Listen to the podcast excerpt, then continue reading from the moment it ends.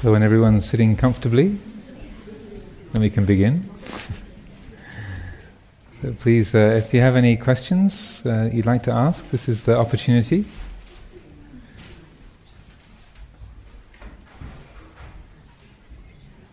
Yes. The, um, I can see see the point where you're coming from with the talk today. Uh, but I think with with a lot of Buddhism in England, uh, which is very middle class, this acceptance and sort of um, you can sort of go back to like the Buddha was in his palace originally with his parents, never thinking I can't look at anything horrible. It's take keep me away from that. But the world has got a lot of horrible stuff in it. There's a lot of difficulty. You know, you, the Buddha actually, when he saw death and suffering, he couldn't take it in that mode. He had to, he had to really go into that suffering and that pain to understand it. He couldn't just go, I'm not going to let it touch me.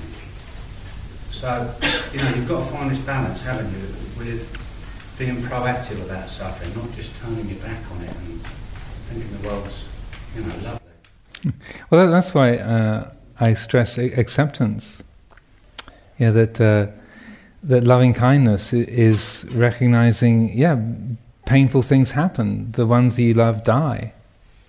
Uh, things that are precious get taken away from you. Uh, life is raw, and so that uh, that uh, that quality of acceptance of metta is is uh, based on because it's, it's, easy to accept the sort of sweet and benign things, but accepting the, the painful and the unwanted and the threatening that, that's much more challenging, and that's why I found that so helpful um, when years years ago uh, Ajahn Sumedho started uh, using that phrase, not dwelling in aversion about you know, to, to describe loving kindness because it's so easy for the mind to push things away and to, to, to reject and to, to not want so difficult or, or, or challenging things around.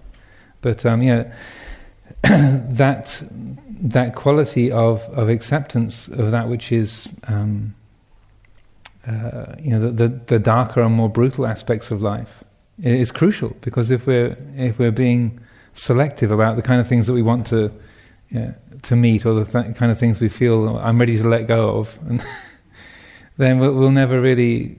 There's never any real freedom coming from that. It's a um, uh, and so that that uh, quality of loving kindness being characterized by that uh, like a, an open heartedness. Like yeah, this is part of it. This this is part of the whole deal is crucial. And as long as there's something in us that's, that's shutting different aspects of, of life away, then to that degree we'll still not be free.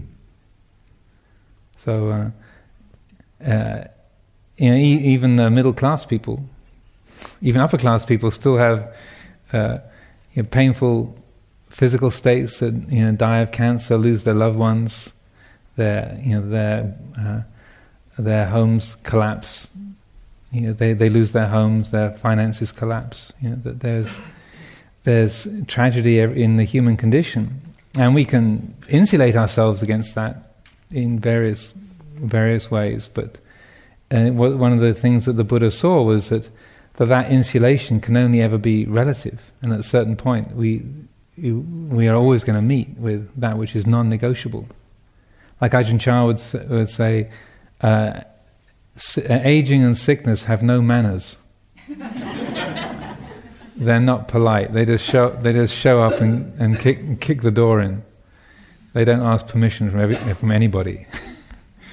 and I think that, uh, that, that recognition of, yeah, it's not according to my preferences or wishes, but yeah, the, uh, these aspects of life that uh, we have to be uh, really undiscriminating, unbiased towards, and, and really be open to. And the degree to which we can be open to them, there can be a genuine acceptance of, yeah, this is, this is it. This is the the whole picture includes this too. Then, to that degree, then we'll we'll be able to experience a genuine freedom. Yes. I find when I'm in a city, I have uh, more desire to get lost in my thoughts because there's so much stimulation around me, like such a bombardment of the senses and quite maybe quite unpleasant things like fumes and traffic, advertising, like manipulative messages. So there's more of a tendency to just go into my thoughts to kind of almost to get away from that, um, much more than if I was here. Not so much to want to get away from. I just wondered if you had any um, advice. Uh, move to the country. Sorry, couldn't resist that. but uh, you know, that's I mean, it's being a bit uh, flippant, but also it's, it's not entirely um, beside the point because the the uh, the more that we are, I mean, are around an environment which is not based on human constructions, and um, there is that kind of stimulation. It's, it's the the more we are able to see clearly, in some respects, and the the, the Buddha was was very practical, and so he was not an idealist; he was a pragmatist, and so he uh, one of the things that he talks about in his there's a wonderful teaching also here in the in the um, middle length discourses. The second sutta is called the Sabbasava Sutta, and it's how all the different um, different channels through which the mind flows out and gets lost. And one of the, the things he points to is that if you're in a place that's really distracting and confusing and dangerous, well, go to somewhere that isn't. You know, try to spend as little time as possible in the places that are dangerous and confusing. And if you've got a choice, and to um, uh, put yourself in a situation that doesn't encourage those unwholesome qualities. So part of our idealistic thinking says, yeah, but if I was really practicing properly, I should be able to be in the, in the middle of the city and have total composure. But uh, uh, the Buddha uh, and, and, the, the path of practice that is described in the teachings is very practical. It's like, well, okay, maybe on an ideal level that's true, but we, we don't live in an ideal world, we live in this one. And so that's why meditation monasteries are often the countryside. And we create these kind of sanctuaries you know, away from the city, not because the city is an evil and horrible place, but it's just uh, there are certain aspects of the environment that make it easier to see clearly, to understand how the mind works, to see what the conditioning is that we, we have, and then through that seeing and understanding it, and we're able to develop more useful skills and, and wholesome qualities to to work with the mind. So that, you know, like a, if you want to perform an operation, you, you, know, you go to an operating theatre that's really clean. you, you, create an environment that's, that's, that's suited to the task that you want to, you want to take on. You don't do an operation in a bus shelter, you know, down in the London Underground, you know, unless you, you've got no choice. But uh, so that you're you're looking at the degree to which you can exercise a choice, and you do. But then the degree that you can't exercise a choice, then you just look at what the what the effects of that are. So even when you are in London and you're seeing, oh look at that, my mind just wants to get lost in all these thoughts. Just that that aspect of mindfulness can recognize, oh look at that, I'm really getting lost in my inner world because I don't want to deal with the smell of the underground or the the, the noise from the street or the the adverts. Look at that. And that mind which sees it happening is not caught in it. So that aspect of establishing mindfulness is, is really important. That even though there's so in a way confusing or, or um, uh, irritating perceptions are there, we still don't have to, to start a, a fight against them and that and just being able to see, oh look at that, the mind doesn't want to be with that; it wants to switch off and, and get away. Look, look at this. This is what's happening, and the degree to which we can see that pattern occurring is the, the degree to which the heart's really free from from being caught up in that. Yes. Is it ever okay to be outspoken? Is it ever mindful or appropriate to, um, or how does one know if there's a situation in which intuitively you feel something might need to be said, but can you ever know that that's not just coming from your own reactive self, rather than being appropriate for that situation or person or conflict. Yeah, absolutely, absolutely. I mean, in a way, bringing mindfulness, you know, developing the quality of mindfulness, helps us to see our own motivation. Because certainly there are times when it really is good to be taking decisive action, and speaking out. Absolutely. Um, but it takes a lot of mindfulness to know our own motivation and what's better to, to be really clear about where that's coming from. So, like, if you if you're looking after a child and, and the, the child, little two year old, drops a, a coloured ball and it rolls off into the road, yeah, and so the kid's running out after it. You know, you have no second thoughts about grabbing the kid's t-shirt and yanking it out of the way of the car that's coming along because they're they're chasing the ball and they don't see the car that's coming. So you need to take a, a decisive and firm action, even which is going to hurt the child, because you because you love the child and you want to protect it. So similarly, um, you know you know your motivation is is um, is wholesome and, and helpful, even though ah why did you hurt me. and uh, you know the Buddha pointed this out uh, that. Uh, even if you uh, is something that might be hurtful, if the you know, that sometimes the the appropriate and helpful thing is is to take an action which which might be um, upsetting to others, and uh, and in that teaching that because they, uh, the Buddha is being accused of, uh, of, saying, well, how could you be an arahant? You know, how could you be an enlightened an enlightened being? Because sometimes you say things that people get upset with, or you you know you, you are uh, you say things that that uh, uh, people find offensive or, or, put people on the spot. And he said, he gives this example of if, if you had a little child, and the prince he was talking to had his infant child on his lap. He said, well, if, you, if your little child got something stuck in her mouth, a, a stone or a stick, you know, and you saw she was choking on that, you know, what would you do? And he said, well, I'd try and get the, the stick or the, the stone out of her mouth. And, and the Buddha said, well, you know, even if it, you know, even if it drew blood, you try to get it out. He Said, well, of course, because you know, I care for the child. And the Buddha says similarly, you know, if I know something is, is true and beneficial, if it, even if it's painful to the the person, it's not because I want to cause them pain, but it's because out of compassion, I'll choose the right time and choose the the best words I can to put that across. So, being attentive to our own motivation that takes a lot of work. and there's no real substitute than just watching our own minds and and then uh, learning to to see and to trust our, our own motivation and, and just learning from from experience. But it's certainly like I was saying, being uh, coming from a place of acceptance doesn't mean being passive. And doesn't mean being, being a doormat or just okay, fine. We take whatever you like. it's it's uh, sometimes we need to speak up but if we're coming from a place of self righteousness or um, veiled aggressions or passive aggressive, like fine, have it your way. I'm I'm fine. I'm fine. It's, it's all right. I'm fine. I'm fine. then you know you're not. I, am not fine at all.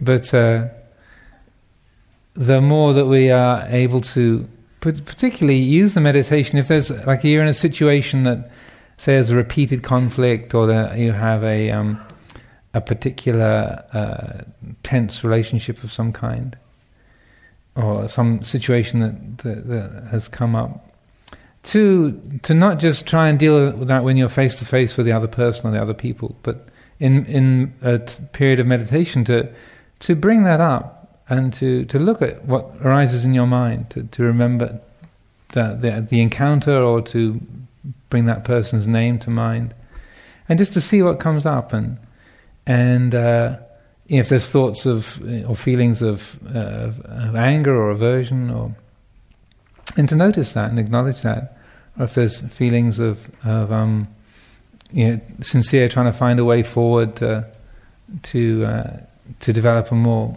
wholesome, healthy communication, then looking at that.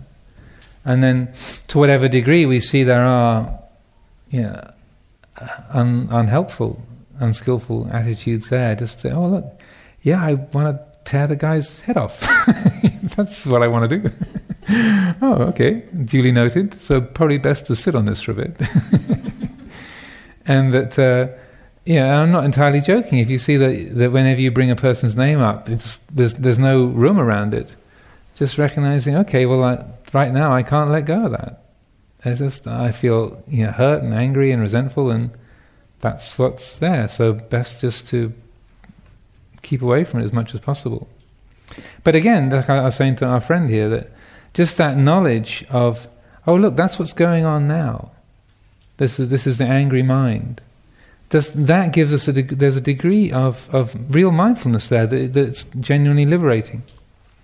Uh, in the Satipatthana Sutta, the, the Foundations of Mindfulness discourse, in the, the third section of that, on Chittanupassana, the mindfulness of, of moods and mind states, the, the, the Buddha really makes no distinction between the wholesome and the unwholesome. It's completely non moral. Like knowing the angry mind is angry, knowing the mind free from anger is free from anger, knowing the distracted mind is distracted, knowing the undistracted mind is undistracted. It's all completely even. So uh, that degree of mindfulness of just, oh, here, this is what's happening. This is what's here now. You're not condoning that angry and resentful feeling, but you're recognizing, oh, here it is. and uh, one very helpful teaching that Ajahn Chah gave was um, that is very often quoted is 70 or 80% of the practice is knowing that we should let go and not being able to. And that's a really helpful teaching because you're recognizing, like, I'm completely addicted to this. this is really stupid. And I, I'm, I'm, even saying to myself, this is really stupid, and I'm still doing it. Uh, but there, there is that, and again, it's not justifying it, but you say, I'm really just hurting myself hanging on to this. But right now, the the letting go, the, the one that's doing the saying "let go," is working for a different company than the one who's doing the holding on. Like, they're, they're not, the, the, two are not meeting, and so what uh, what Ajahn Chah is saying in that teaching is that just that quality of mindfulness, of just bringing the attention to that. Yeah, there's just a lot of bitterness and resentment there. You're not condoning it. You're not you're not pretending it's not there. You're not wallowing in it, but you're recognizing, yeah, there's, there's a tight grip there. That's really painful. And then just by sustaining that attention, then what, what you find um, is that over a, over a certain period of time, that, that, that which has been conditioning that, that clinging, slowly that wears away. And that quality of attention, in that you're not creating causes for that clinging to be to be resuscitated, to be maintained, so that as those past effects, you know, past causes wear out, and you you are you feel that clinging going on. At a certain point, something goes. I'm tired of this. I just I just had enough, and that letting go happens not from a place of reasoning, or because you should. To be a good Buddhist, you should let go, but just something says. Ah, I'm tired of this. You know, why am I doing this to myself? And there's a a letting go that happens from a, a far more basic uh, and, and, real level. Yes. Going to that, going back to uh, what you were talking before about the relentless ac- acceptance. The my Buddhist reading of uh, upekkha comes in. So, is there a difference between metta, loving kindness that was about?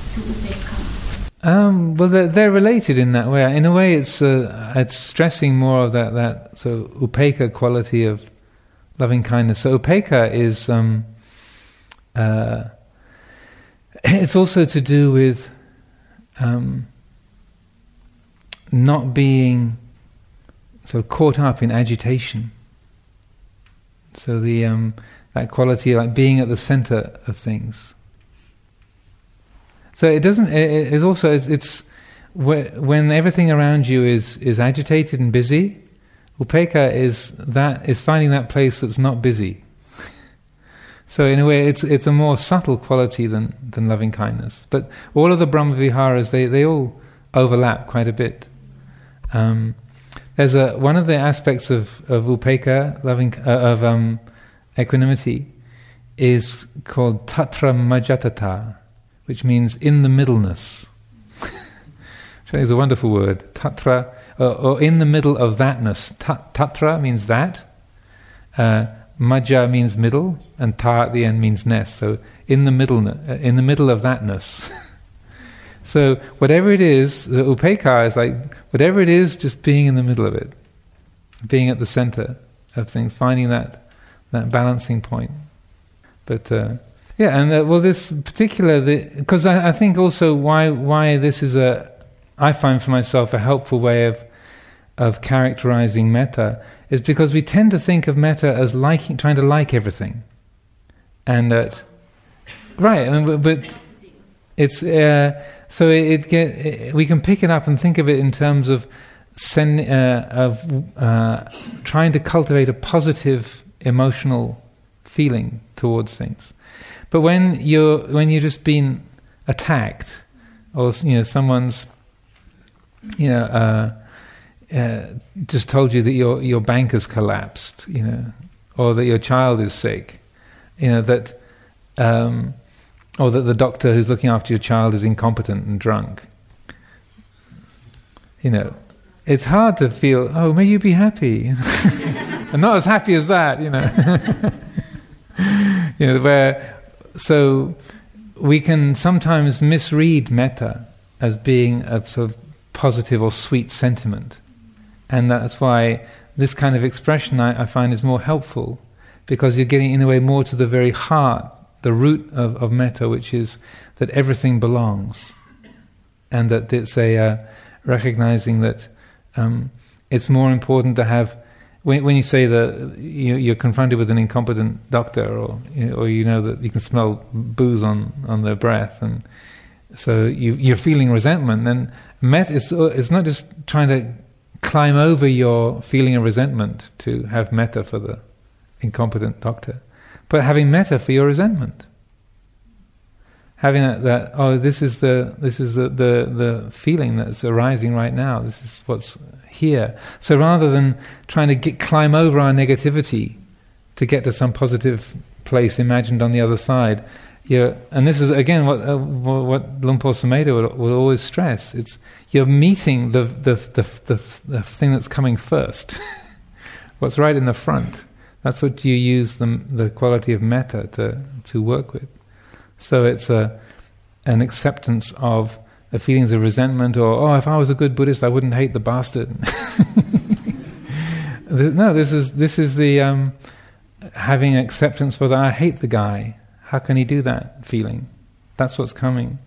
And again, you're not just taking that as an excuse to be passive, but recognizing, whoa, that's a strong reaction. So maybe I should take a few breaths before I make that phone call. okay. Now, how do I want to say this? Okay. So that you're, you're, in a way, using the quality of metta in a very direct way of dealing with your own mind states, as much as you are to deal to relate to other other beings. So maybe over this side. There must be. A, yes, there's a hand at the back there. Yeah. Um, yeah I, I like to be mindful. So, in a situation when I see, observe, and pay attention at present, and yet my mind is humming a song, am I not being mindful? Well, you can be mindful of several things at the same time. the uh, uh, if uh, the fact that the, the, the, the song is going on is um, you're aware of that, and, and, then there's the thought, look at that, I'm trying to be mindful, and this darn tune keeps playing itself. Being mindful of that as well. So, mindfulness doesn't just mean focusing the attention on a single thing. That uh, we can be like being mindful of this moment. Yeah, like that mindfulness also involves sampajanya, uh, clear comprehension, which means paying attention to an object, but also the, the context. Like I was aware of the fact that all the questions had come from this side of the room, or the middle. that, okay, it's about time to have a question from the other side of the room, and seeing that the clock is at ten to four, so we've got about ten minutes left to play with. Um, so that you're taking in the whole scope, not just a single object of, say, this question, but the context that it's appearing in. And also satipanya, the, the aspect of wisdom, along with when mindfulness is fully developed, then it's also recognizing that what we're experiencing is patterns of thought, feeling, perception, sight, sound, smell, taste, touch, taking shape in, in our consciousness, that this is all happening in our minds. Right? This sala is in your mind. I'm not saying that, that there's no external basis for that, but everything we know about this room is known through our mind, right? It's woven, this, our experience of this moment is woven together through what we see, what we hear, what we feel, our memories, our thoughts. It puts it together and says, oh, Sunday afternoon, 10 to 4. the sun is out. but that's patterns of, of mental activity that are known here. If I close my eyes, the visual world vanishes. Open them again, the, the visual world appears. So to be mindful is not just having the attention focused on a single object, but it's knowing uh, uh, the uh, the content of the present moment and being fully aware of that, whether that's multifaceted or whether it's a, a single thing. And the, the more that we develop mindfulness and, and wisdom, yeah, sati, sati sampajanya, sati panya, mindfulness, mindfulness and clear comprehension, and mindfulness and wisdom, we develop that whole uh, range of qualities, then we find that we're actually more able to do a lot of things at the same time. So some of you might think that multitasking is anathema. Like if you you shouldn't be doing too many things at once, but actually multitasking is considered a sign of great spiritual accomplishment. In Sanskrit, it's called ashtavadhana. It's, it's a sign of a of an accomplished spiritual teacher. So that uh, and it's it, when you when you re- see how mindfulness works, you recognize that. I'm not in- encouraging people to be doing 15 things at once, or sort of driving, having a, a cell phone conversation, and listening to the music and talking to the other people in the car at the same time, because it, it can be dangerous too. But the more that, that we develop mindfulness in a full and complete way, the more that we can be fully aware of a whole range of different activities and concerns and dispositions.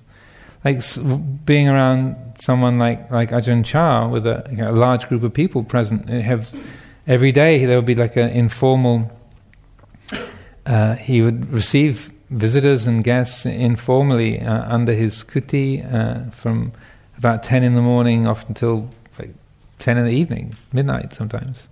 Just a constant flow of people. And, and so it was extraordinary to be, uh, uh, to, to see how he was aware and to be there in the midst of, of him attending to the, the concerns of the monastics and the, the, the visiting dignitaries and the, the, local farmers and the visiting, uh, visiting monks and and people like got these important questions and you know, little conversations and recognizing old friends from the village and and and he could keep like 16 pots on the boil simultaneously.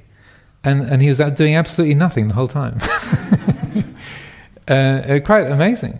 Quite quite amazing how he, he could just divide his attention and be really uh, uh, uh fully uh, fully concerned and attuned to the different people that were there so don't. Uh, it's a mistake to think of mindfulness as being a kind of deliberate attention to a single thing.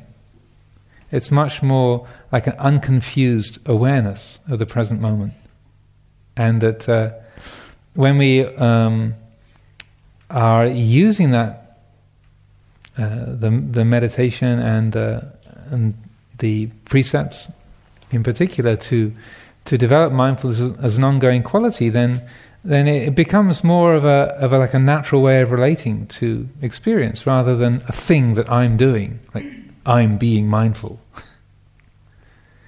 like uh, years ago when I was here in, in England, um, I remember chatting with this this this fellow, um, and he said, "You know, Bhante, it's it's very difficult." Um, you know, trying to practice with my family because they're not very sympathetic to Buddhism.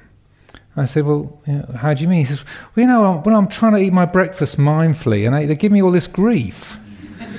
and I said, Why would they give you grief for eating your breakfast? And he said, Well, you know, I'm trying to be mindful. And then they say, Dad, hurry up, we've got to get to school. I, uh, I could. I could envisage this whole scene happening around the breakfast table, and you know, trying to, you know, Dad trying faithfully to be mindful, doing everything in slow motion, like lifting, lifting, lifting, you know, as his shreddies are getting soggy on the way, and his and his poor daughter's going, Dad, I've got to get to school. Come on, the bus is about to go. And misinterpreting that the fact that well, if you if you're mindful of the fact that the clock is moving and the kids have got to get to school, so eat your breakfast and get with you know get with the program. That would be the mindful thing. Is not to be you know carefully attentive to the movement of the shreddies. But to you know, eat your breakfast at a speed that fits in with your family's needs and to that's the mindful thing to do. So those three elements um, mindfulness uh, Ajahn Chah would he would compare that's like sati on its own is like the hand. It's just simply that which which cognizes an object. Like it's uh, that which takes hold of a particular object or collection of objects in the present sampajanya is like the arm that, that so that's what moves the hand around. And then panya, wisdom, is like the body that the arm and the hand are connected to. Without panya, the arm and the hand are kind of useless. they need to really be active and to be really liberating, then they need to be connected to wisdom. Um, but that's a helpful way of characterizing how mindfulness, clear comprehension, and, and wisdom function together.